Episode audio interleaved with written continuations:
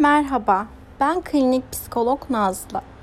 Bugün onay almaya verdiğimiz önemle alakalı biraz konuşmak geliyor içimden.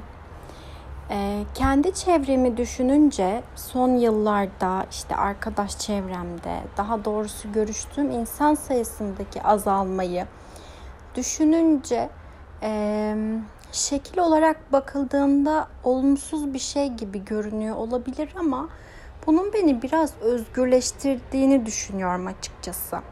Yani aslında şöyle, e, bizler toplum olarak el alemin ne dediğini çok önemseyerek büyü, büyütüldük. Yani bizim toplumsal çekirdekte ne yazık ki bu var.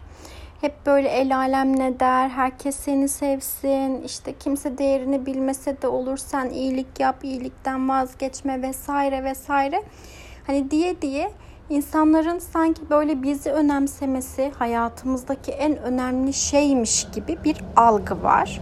Ve bu algıdan dolayı da sanki her adımda onay almazsak bir sonraki adımı atmamamız gerekiyormuş gibi bir durum oluşuyor. Ya da onay almadan attığımız her adımda bir şekilde zarar görecekmişiz gibi bir şeye inanır olduk. Ve bununla beraber sanki özgüven demek seni e, çok fazla insanın onaylaması demek gibi de bir e, yargı oluştu. Ama aslında ne kadar çok insandan onay almaya çalışırsak özgüvenimiz de o kadar zayıflıyor. Çünkü özgüvenin asıl tanımı kendi yaptıklarına, kendi onayınla devam etmen, kendinden emin olman, e, bir şeyin doğru olduğunu savunuyorsa bunu onaya ihtiyaç duymadan da e, savunmaya devam ediyor olmanla alakalı bir şey özgüven aslında. Belki de kendi yolumuzda, kendi düşüncelerimizle devam edebilmemiz için, e, güzel arkadaşlıklar, ilişkiler kurabilmemiz için e, şu gerçeği kabul etmemiz gerekiyor. Herkes bizi sevmek zorunda değil. Herkes bizi onaylamak zorunda değil. Biz herkese e, hitap etmek zorunda değiliz. Ama bu e, hitap etmeyeceğimiz, bizi sevmeyecek hiç kimsenin olmadığı anlamına da gelmez esasen. Yani bunun e, tek şart yani ya çok kişi seni sevsin ya da hiç kimse sevmesin falan. Böyle hani iki seçenek arasında bir tercih yapmamız gerekmiyor. Çünkü biz de aynı şekilde herkesi sevmek zorunda değiliz ama bir insanı sevmiyorsak bu o insanın kötü olduğu anlamına da gelmez.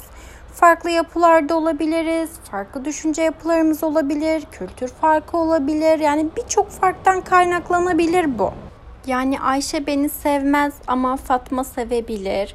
Ben e, Fatma ile anlaşabilirim ama Ayşe ile anlaşmayabilirim. Bu hani o iletişimi sürdüremediğim kişiyi kötü olarak nitelendirmemi de gerektirmez.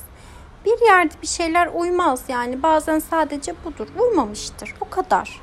Özetle onaylanmıyor olmak her zaman kötü anlama da gelmez. Yani çünkü birinin onayını ne kadar bekliyorsanız ona o kadar bağımlı da oluyorsunuz bir yerde. Çünkü hani sırf o onaylasın diye kendi isteklerinizden, kendi zevklerinizden vazgeçmeniz gerekiyor. Bu da şunu getiriyor beraberinde. Tamam o insan seni onaylıyor ama sen yine de mutsuzsun. Yine de tatminin az. Çünkü sen sana hitap etmemişsin. Seni onaylayan, onaylamasını sağlamaya çalıştığın o insana hitap etmişsindir. Yani burada tek kazanan o onayını almaya çalıştığın kişi oluyor aslında.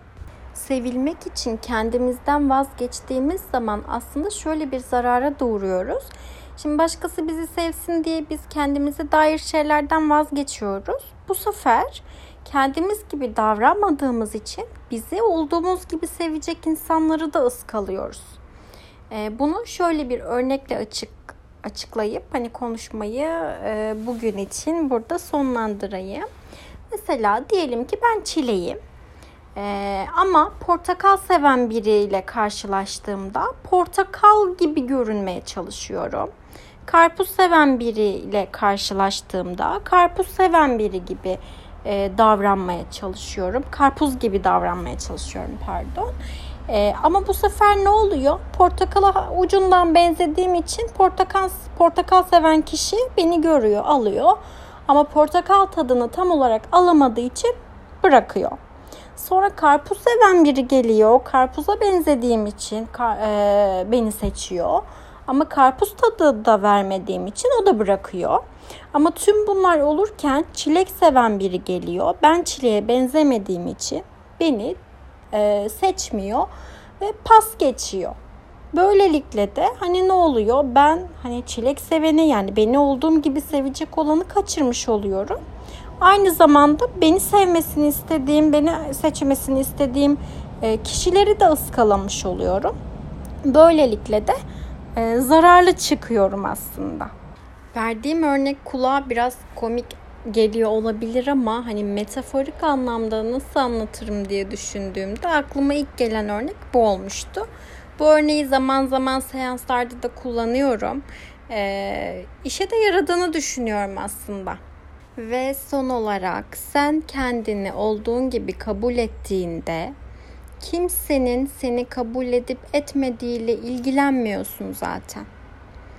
Dinlediğin için teşekkür ederim. Hoşçakal.